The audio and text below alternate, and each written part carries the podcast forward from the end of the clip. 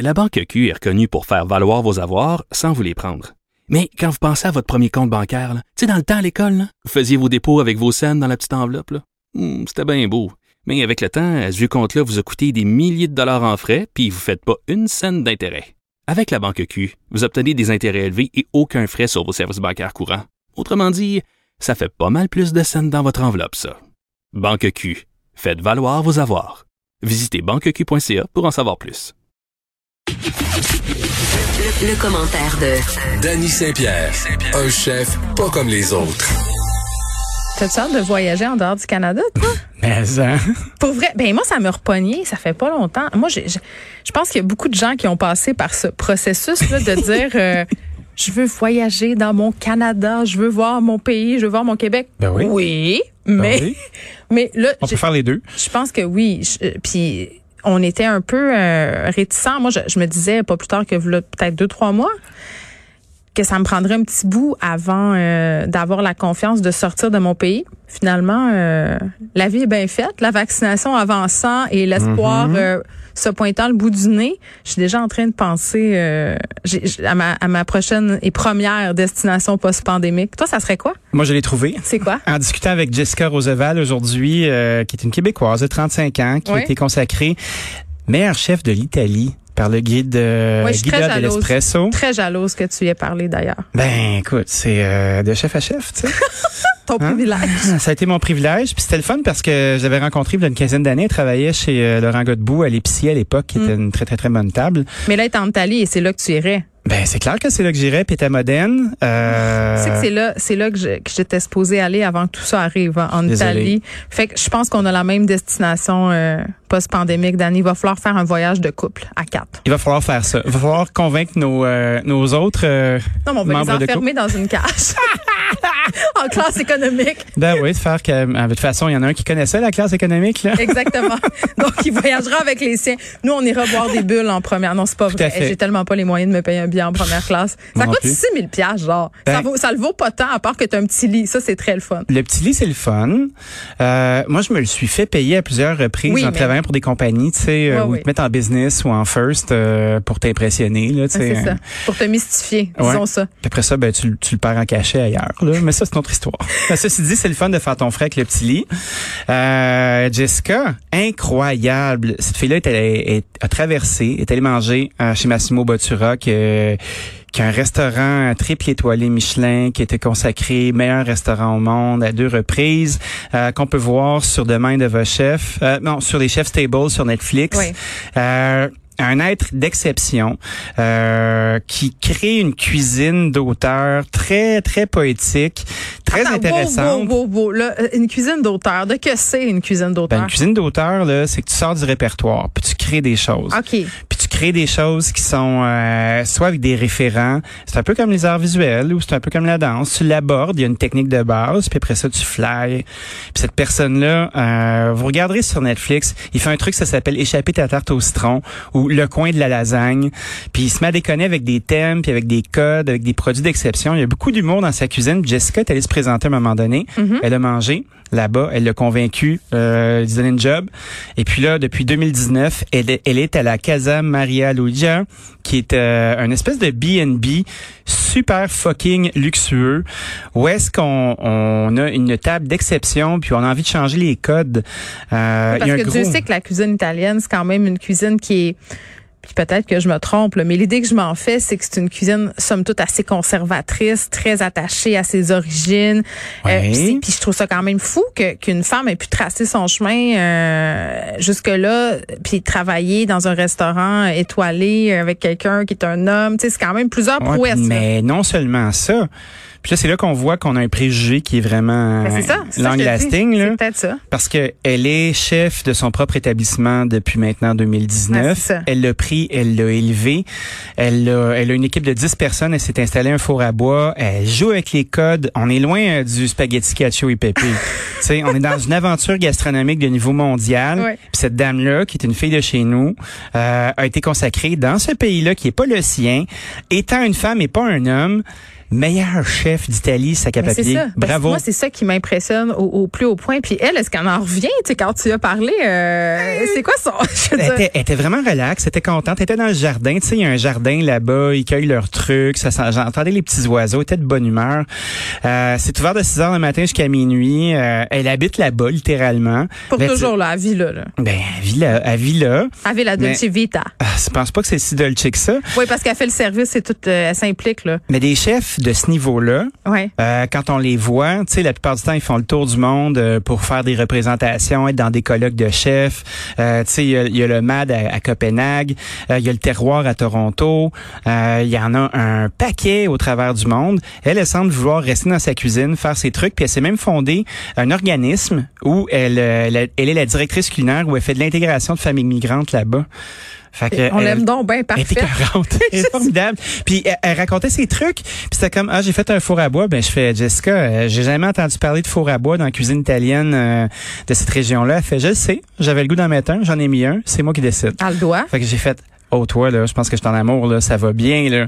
Fait qu'on va aller faire un petit tour là-bas, je pense. J'ai le goût d'aller voir ça. Ben là, Frédéric- Chapeau, madame. Fred vient de m'envoyer euh, des photos de son établissement et j'ai envie de te dire que ça donne ardemment le goût d'y aller et c'est un euphémisme.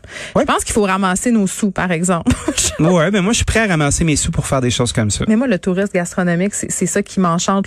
C'est ma vie. Je, tu sais, je, peux pas concevoir de partir en voyage dans un endroit où je vais manger médium. Et quand je dis Je ça, médium, moi. ça, veut pas dire cher. Attention. Ben non. Ça veut dire bien manger. Tu sais, moi, un des voyages euh, où j'ai le mieux mangé, selon moi, c'est en Inde. Puis on a Mhm. on a toutes sortes euh, de préjugés par rapport euh, un au voyage en Inde et à la bouffe indienne. Là, moi, je m'étais tellement fait dire, tu vas être malade, mange de rien, nanana, Ah, nanana. Puis j'avais parlé euh, à d'anciennes amies qui étudiaient avec moi en sciences des religions, qui étaient allées euh, vivre là-bas dans des ashrams, là, fait qu'ils m'avaient donné euh, des très bons trucs dont celui de prendre des probiotiques deux mois, pendant deux mois avant d'y aller pour renforcer ma flore Ouais, intestinale. Bonne idée. Puis je suis arrivée là-bas un peu tétanisée, là, je vais te le dire, j'avais peur d'être malade, là, puis je pense que c'est normal.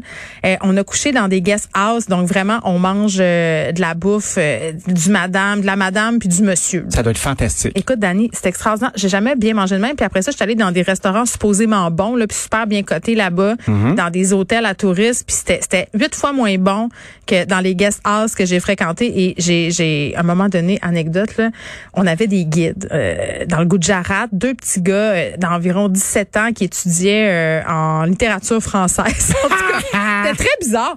Puis ils nous guidaient dans la ville parce qu'on était là-bas pour pour des colloques, tu sais. Puis je voyais qu'ils voulaient nous remercier, puis alors que c'était nous qui avions à les remercier, mais ils étaient super polis, puis ils nous amènent à un kiosque, puis ils nous disent, euh, moi puis mon ex, on- a un- le breuvage local ici, là, je peux pas prononcer le nom, mais c'est un espèce de mélange de toutes les affaires qui disent qu'il faut pas manger dans les guides de voyage quand tu t'en vas, genre de la glace, de l'eau, des fruits frais, c'est tout ça Oh, là. Puis là, je voyais que eux ils mettent leur argent là-dedans, ils ont pas d'argent, puis ils nous tentent ça. Écoute, je l'ai bu avec en, pr- en priant Jésus pour pas euh, être T'as- T'as malade. sollicité le barbu, toi? Hey, parce que j'étais terrorisée, mais j'ai dit, je peux pas leur faire ça. Je peux pas leur dire, hey, je le boirai pas de ton breuvage possiblement contaminé, Ben moi, ouais, la femme blanche colis, mon occidentale. espèce de, de Ouais. lourdeau. Il s'est rien passé, mon estomac a fait un peu glouglou pendant Ouais. une couple d'heures, puis finalement, c'était bien correct.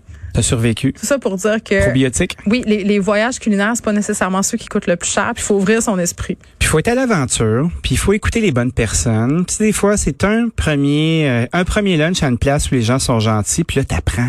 T'apprends où est-ce qu'il y a le meilleur bar, où est-ce qu'ils Ouais. font les meilleurs old fashion, où est-ce sais, les que locaux. Ouais, où est-ce que les gens vont prendre l'apéro puis que ça lève? Euh, où est-ce que tu vas trouver les meilleures petites gogosses? Mm. Puis en discutant avec Jessica euh, Roosevelt, j'étais comme wow, elle, c'est- elle est partie chez elle avec son pack-sac en pensant faire de la boulangerie, bien relax.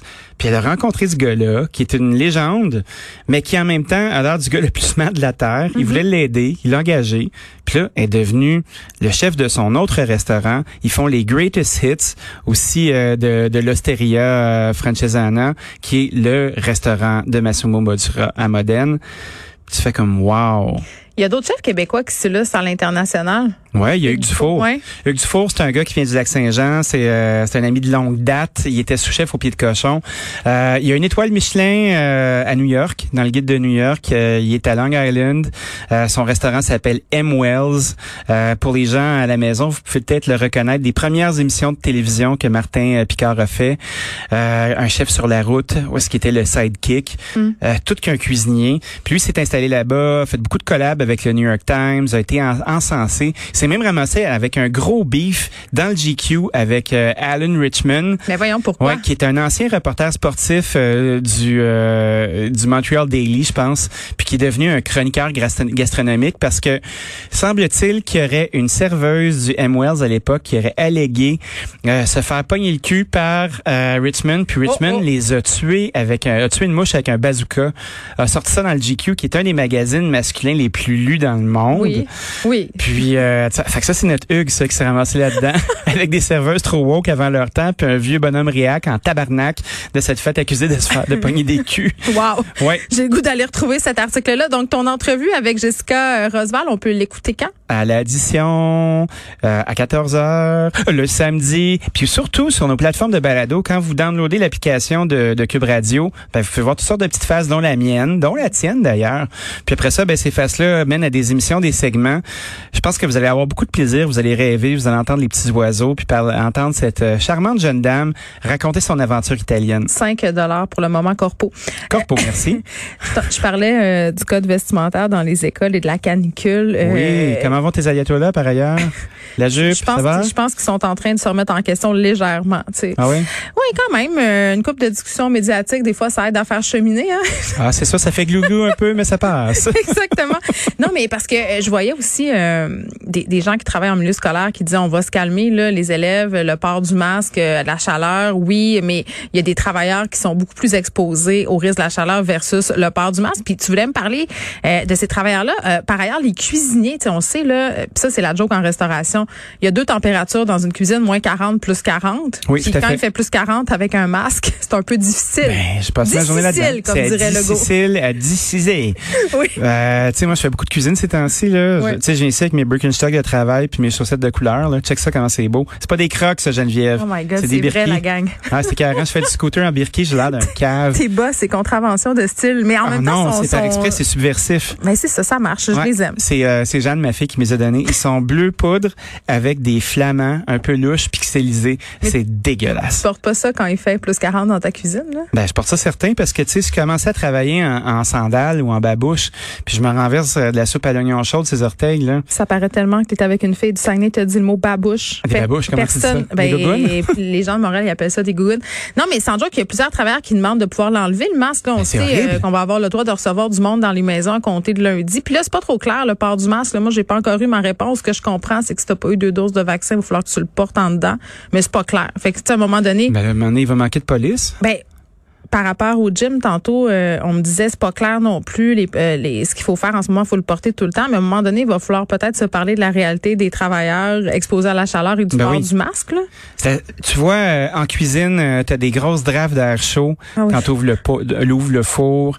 Euh, tu as quand même les, les, les casseroles qui, euh, qui sont fumantes. Euh, le masque, il est bourré de sueur. Il marche même plus rendu là parce que Il dès que c'est mouillé, ça, ça perd son efficacité. Puis là, tu l'enlèves, puis qu'est-ce qui arrive? Il y a des hosties d'assaut qui regardent dans la cuisine, Sac qui vont pas, te mettre, sac qui vont te mettre une étoile chicaner. sur TripAdvisor ou sur l'autre affaire parce que tu parles avec du monde puis t'as pas de masque. Fuck you.